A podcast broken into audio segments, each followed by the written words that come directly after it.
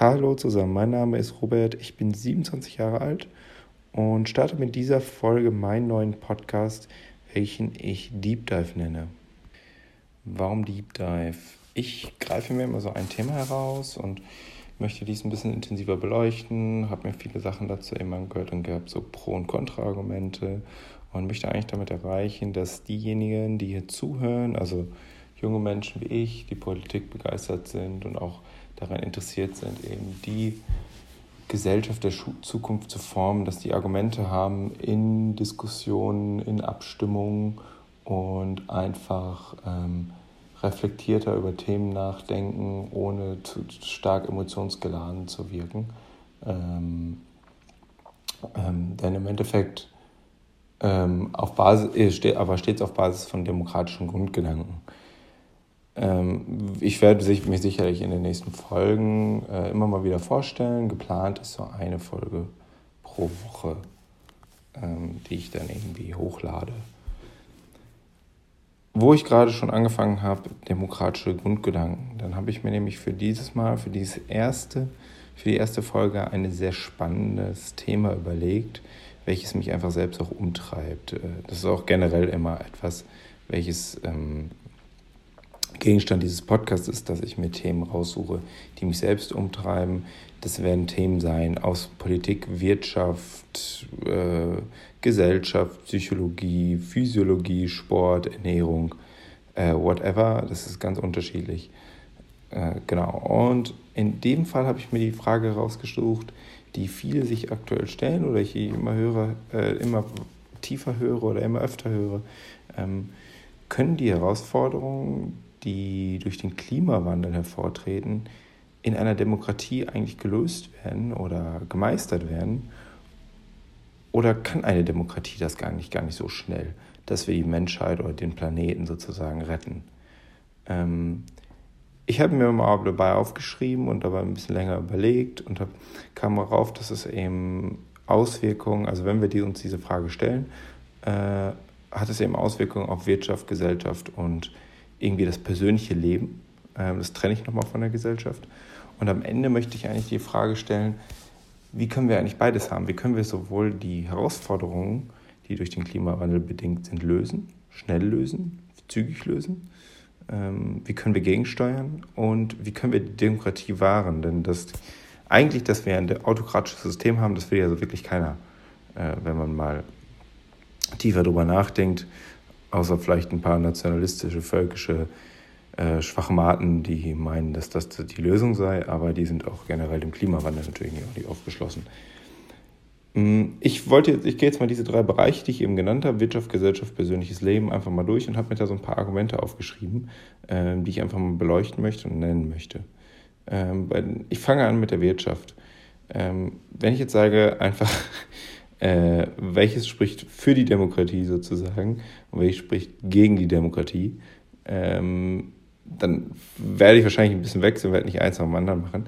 Ähm, das Erste, was mir halt einfach einfällt, ist so ein bisschen die Wettbewerbsfähigkeit zu erhalten, also den Wohlstand zu wahren. Die Wettbewerbsfähigkeit von Unternehmen in einer Demokratie, glaube ich, ist ein wesentlicher, äh, zu erhalten, die Wettbewerbsfähigkeit zu erhalten in einer Demokratie, ist so ein wesentlicher Punkt, ähm, den wir haben. Das ist ja auch eigentlich der Punkt und den Wohlstand wahren, weshalb die Klimawandelleugner oder diejenigen, die äh, aktuell den Klimawandel nicht, noch nicht als die äh, menschliche Bedrohung sehen, die sie eigentlich ist, ähm, sagen, äh, wir müssen diese, die Maßnahmen nicht treffen, die radikalen Maßnahmen, die eben durch Fridays for Future, Extinction Rebellion gefordert werden, die wahrscheinlich auch richtig wären oder die richtig wären, um den äh, Klimawandel aufzuhalten.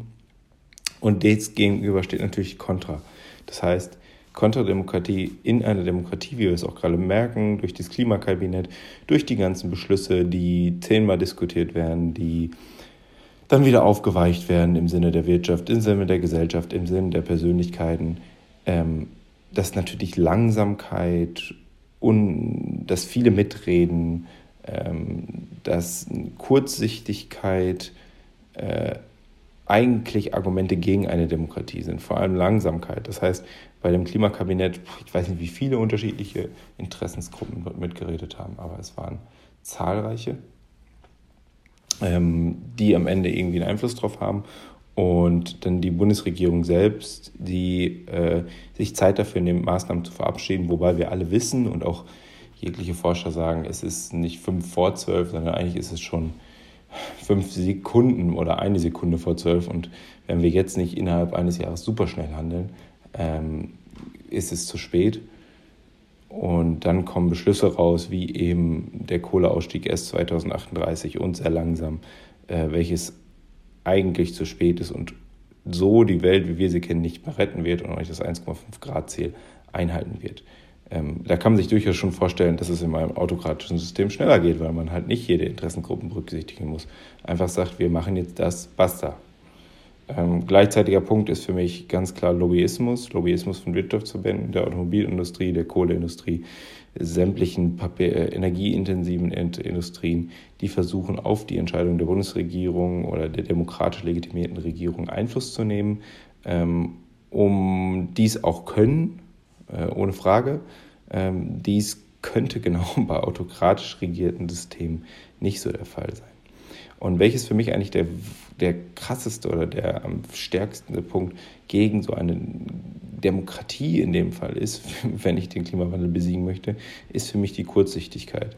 Dass die Politik heute immer mehr, also gefühlt, ich bin zwar erst 27 und äh, interessiere mich erst äh, 13, 14 Jahre für Politik, ähm, alle gefühlt ist diese Kurzsichtigkeit und dieses Schauen auf aktuelle Umfragen, äh, wie bewerten mich die Bürger, wie würde ich abschneiden, wenn nächsten Sonntag Bundestagswahl wäre, äh, ein entscheidender Faktor bei Entscheidungen der Polit von Politikern geworden, welches ja auch nicht ganz unberechtigt ist, weil es ja auch im Endeffekt ein Arbeitsplatz ist und wenn ich den verliere, habe ich keinen Arbeitsplatz mehr.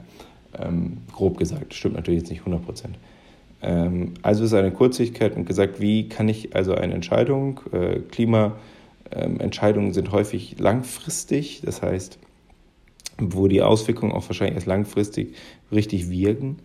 Ähm, wie kann ich also die Entscheidung jetzt treffen mit kurzsichtigem Erfolg, mit kurzfristigem Erfolg, sodass mich die Wählerinnen und Wähler bei der nächsten äh, Wahl wieder wählen? Und da wähle ich oder da wähle ich im Zweifel die Option pro Wirtschaft, weil das Wohlstand und Arbeitsplätze schafft und halt die Wähler und Wählerinnen dem Fall äh, befriedigt und mich wieder wählt, sodass ich das nächste Mal wieder dabei bin. Ungeachtet dessen, dass meine Entscheidung katastrophale Folgen auf das Klima hat ähm, und wahrscheinlich nicht zu einem langfristigen Erfolg unserer Demokratie, unseres Lebens führen würde.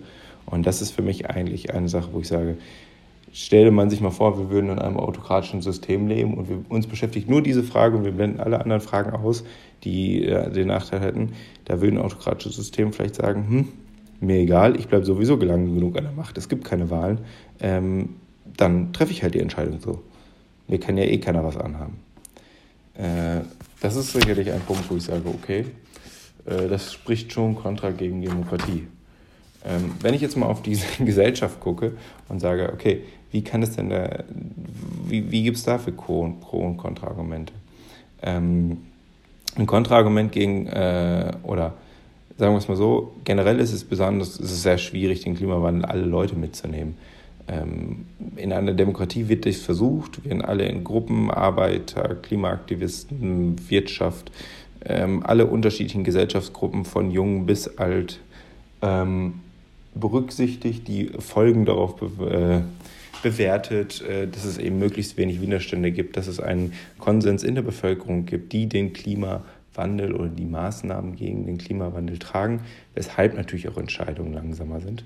Ähm, es soll aber ein Kompromiss eben gefunden werden, der alle mitnimmt, der keine Radikalisierung von Gruppen äh, ja, herstellt, sozusagen, wo man jetzt sagt, wenn ich jetzt einfach bestimmte Gruppen komplett außen vor lasse und sage, ja, Beispiel, die Alten sind mir egal oder die Jungen sind mir egal, dann würde das zu einer Radikalisierung und vielleicht sogar zur Radikalisierung in dem Sinn, dass entweder ganz links, ganz rechts wählen, ähm, wo rechts natürlich gerade die größere Bedrohung ist äh, und in dem Sinne ähm, äh, versucht natürlich die Demokratie dies zu machen. Und es ist sicherlich ein Pro-Argument, dass sie dies machen und die ganze Bevölkerung repräsentieren wollen, was ja auch der, der Hintergedanke einer Demokratie ist. Allerdings ist das natürlich wieder etwas, was zu Langsamkeit führt und sagt, und vielleicht muss man dann einfach sagen, vielleicht kann man nicht alle Leute mitnehmen und sagen, das wäre im autokratischen System vielleicht auch schneller. Einfach zu sagen, basta, ich mache das jetzt so, äh, wie ich es eben schon gesagt habe. Äh, ich achte nicht auf die, auf, die, auf die Menschen sozusagen, sondern ich sage, ich entscheide, wie es läuft oder wir entscheiden, wir als Regierung. Ähm, und vielleicht ist es der falsche Weg in einer Demokratie zu sagen, ich scheue jeden Konflikt. Ich scheue jeden Konflikt und scheue dieses Radikalisieren durch Klimafragen und sage, vielleicht muss man einfach auch die Leute die Entscheidung so treffen, dass man sagt, ich werde den Leuten, äh, die Leute werden schon verstehen, dass diese Entscheidung richtig ist, wenn diese Entscheidung so getroffen worden ist. Ähm, äh, jetzt kann man viele Querverbindungen zum Beispiel in Produktentwicklung von der Wirtschaft machen, wo genau dies der Grundsatz ist. Äh, wir entwickeln erstmal, die Leute wissen nicht, was sie brauchen, bis ich ihnen zeige, was sie brauchen. Und so ähnlich könnte man jetzt auch sagen, die Leute wissen nicht, was richtig ist in Sachen Klima, bis wir ihnen zeigen, was richtig ist und diese Welt gerettet haben. Und da könnte sagen, das könnte ein autokratisches System natürlich viel einfacher, viel schneller machen als ein demokratisch legitimiertes, welches sich eben auf die nächste Wahl gucken muss. Ähm, dazu äh, gerade dieser Punkt, die Leute wissen nicht, was sie brauchen, gibt es ja auch viele Beispiele. Wie groß war der Widerstand zum Beispiel gegen die DSGVO oder gegen das Dosenpfand? Und trotzdem drehte sich in beiden Fällen die Welt noch weiter. Und heute höre ich super viele Menschen, die sagen, oh, das Dosenpfand ist die beste Erfindung. Und in anderen Ländern, wo dies eben nicht ist, wird schon gesagt, hey, ist ja komisch, hier liegt ja auch zum Teil mehr Müll rum oder äh, hier wird richtig ähm, einfach nur äh, ja, weggeschmissen Müll produziert, welches ja gerade da in Deutschland auch ein bisschen versucht, äh, gegenzusteuern. Bei der DSGVO auch, da waren am Anfang viele Leute skeptisch. Mittlerweile dass so eine Vorbildwirkung schon für andere Länder außerhalb der Europäischen Union gesagt wird, hey, wir wollen auch Datenschutz, wir wollen uns die EU als Vorbild nehmen. Das heißt, das ist genau dieser Motto. Wir machen erstmal, wir wissen, was richtig ist ähm, für die Menschen, für, die, für, die jeweilige, für den jeweiligen Bereich. Die Leute werden es dann merken. Genau das, was ich eben, eben angesprochen habe. Und da muss man einfach sagen, ja, äh, das spricht alles nicht unbedingt für eine Demokratie, um genau das hinzukriegen. In Sachen DSGVO und Dosenpfand haben hat man es hinbekommen, aber wie lange hat es gedauert?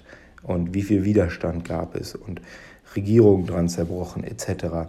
Ähm, ich weiß nicht, und da ist es etwa so mein Zweifel, ob das jedes Mal der Fall sein kann, ob wirklich Regierungen daran zu erzweifeln, äh, äh, zerbrechen sollten oder ob es wirklich so viel Widerstand gibt.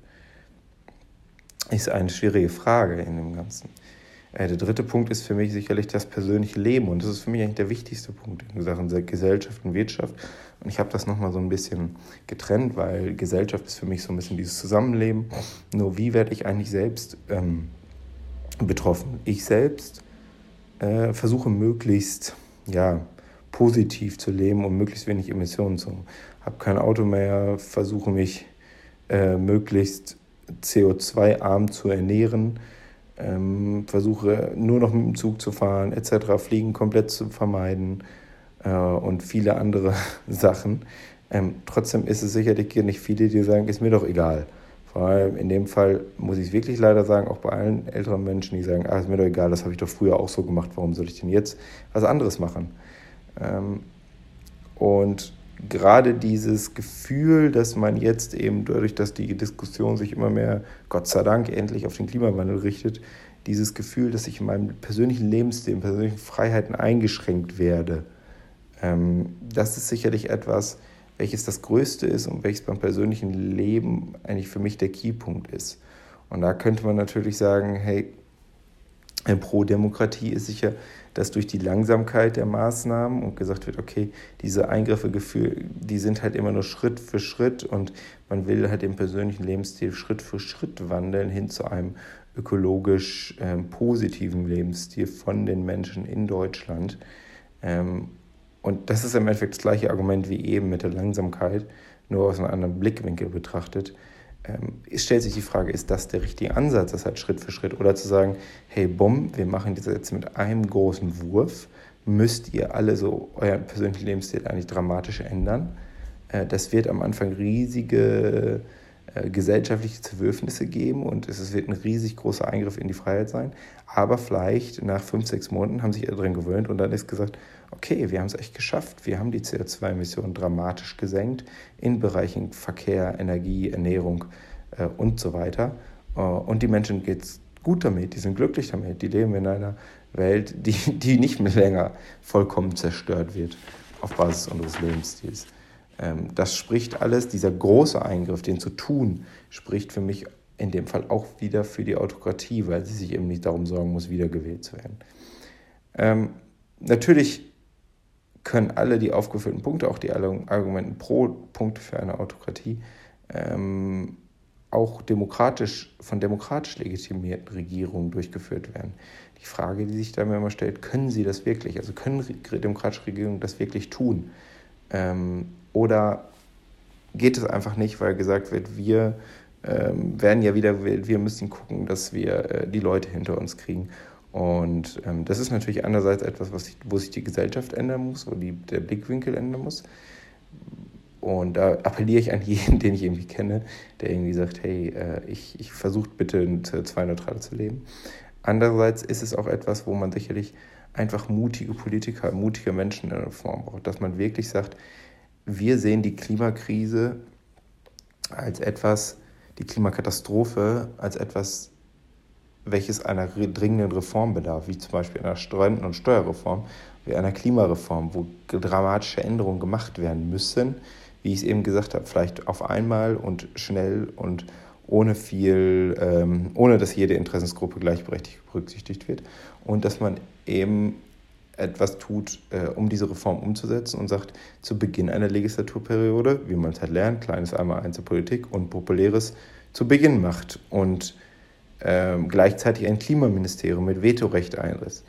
Ähm, das heißt, und gleichzeitig Maßnahmen trifft, die bereits nach 1 bis 1,5 Jahren äh, eintreten und Akzeptanz in der Bevölkerung holen. Denn wenn ich für vier Jahre gewählt werde und nach der Hälfte der Zeit schon wesentliche Verbesserungen eintreten, dann kriege ich auch die Bürger wieder hinter mich. Ich muss halt nur so mutig sein und sagen, die ersten zwei Jahre nach der Reform, die stehe ich durch. Die werden sehr hart, aber die stehe ich durch, weil ich genau weiß, dass das einem großen Ziel folgt. Ähm, so würde das sicherlich äh, auch Akzeptanz in der Bevölkerung finden. Das heißt, wenn ich diese Frage ganz am Anfang wieder aufgreife, ist, ähm, wie kann ich beides haben? Die Klimaschnelligkeit im Klimawandel als auch Demokratie ist für mich die Antwort ganz klar. Supermutige Politiker, die bereit sind zu leiden, die bereit sind vorwegzugehen, die Visionen haben, die wirklich sich so eine Vision aufschreiben, äh, Deutschland 2030, das ist, äh, und ein komplettes Bild zeichnen, eine komplette Agenda zeichnen wie kann es passieren? Und dann wirklich so mutig vorangehen und sagen, wir setzen das jetzt so um. Machen das am Anfang, versuchen Maßnahmen einzuarbeiten, die schnelle Akzeptanz zu haben, die schnelle Akzeptanz bekommen, schnelle Auswirkungen haben und langfristige Maßnahmen. Ähm, weil die schlimmste Frage, die wir uns ja stellen müssen, ist, was passiert, wenn nichts passiert? Äh, das Weltklima geht außer Kontrolle, es wird gesellschaftliche ähm, Veränderungen geben, die vielleicht auch nicht mehr zu kontrollieren sind. Ähm, und die Methode des Aussitzens, um jetzt mal einen kleinen geschichtlichen Bezug zu machen, hat in der Vergangenheit, wenn wir Menschen aus der Geschichte lernen, worüber ich immer zutiefst von überzeugt bin, die Methode des Aussitzens hat in der Vergangenheit zu vielen Katastrophen geführt. Ähm, wir denken an die französische Revolution, die ein Meilenstein in der, der europäischen und auch in der Weltgeschichte ist, ähm, hat eigentlich, dass die, dass die damalige Königsfamilie die Missstände nicht registriert hat und sie aussitzen wollte. Auch die deutsche Revolution 1848 war etwas, wo die damalige herrschende Elite nicht verstanden hat, dass die Menschen Veränderung wollten ähm, und es zu einer Revolution kam. Ähm, es gibt allerdings auch gute Beispiele, wo man sagen kann, ähm, die Regierung hat das registriert, die Veränderung registriert und hat Reformen getroffen, um das herrschende oder das aktuelle System zu sichern prominenteste bei uns ist sicherlich Bismarck mit seinen Sozialgesetzen. Um die Kaiserschaft zu sichern, hat er rechtzeitig erkannt, dass die Menschen mehr Sicherheit wollten, mehr Sozialgesetze haben wollten, eine Arbeitslosenversicherung, eine Krankenversicherung etc. Ähm, und hat die eben, ich glaube, 1888 eingeführt und somit die Macht der Preußen innerhalb des Deutschen Reiches gesichert. Ich will jetzt nicht sagen, bitte jetzt kein, nicht vorwerfen, dass ich die, die gut rede, die Macht vom Kaiser. Ich will nur ein Beispiel damit geben, wie ein Politiker den Trend der Zeit hat, erkannt hat und eine sehr radikale Reform durchgedrückt hat, die damals nicht besonders populär war, aber im Nachgang wir heute noch eine Krankenversicherung haben und zum Beispiel ein, die größte Industrienation der Welt mit den USA äh, das nicht hat. Ähm, und einfach damals schon das erkannt worden ist. Das heißt, da war ein mutiger Politiker am Werk. Ähm, genau solche Aktionen, genau solche Reformen wünsche ich mir und einfach auch in dem Hinblick, was tun wir, was passiert, wenn es nicht passiert. Also wie französische Revolution. Dann passieren Revolutionen und dann wird es richtig hart für uns hier auf der Welt. Ähm, und die meisten, die, die Leute, die ich versuche zu ermuntern und zu, zum Argumentieren von Muntern, sind in meinem Alter. Und ähm, mein Schlusswort sozusagen wäre, nehmt euch die Argumente auf, denkt drüber nach. Ich freue mich immer über ganz viel Feedback ähm, und nehme gerne auch ganz viel Feedback auf und würde auch eine zweite Folge dazu machen, ähm, um eben die Argumente mit einzuarbeiten. Nehmt sie auch, fangt an, das zu diskutieren und engagiert euch, dass wir eben mehr Klimaschutz in einem demokratischen System bekommen, denn dass die Demokratie außer Frage steht. Ich glaube, das sollte jedem von uns bewusst sein. Ich bedanke mich fürs Zuhören, freue mich, wie gesagt, über das Feedback und äh, wünsche eine schöne Woche. Bis dann. Ciao.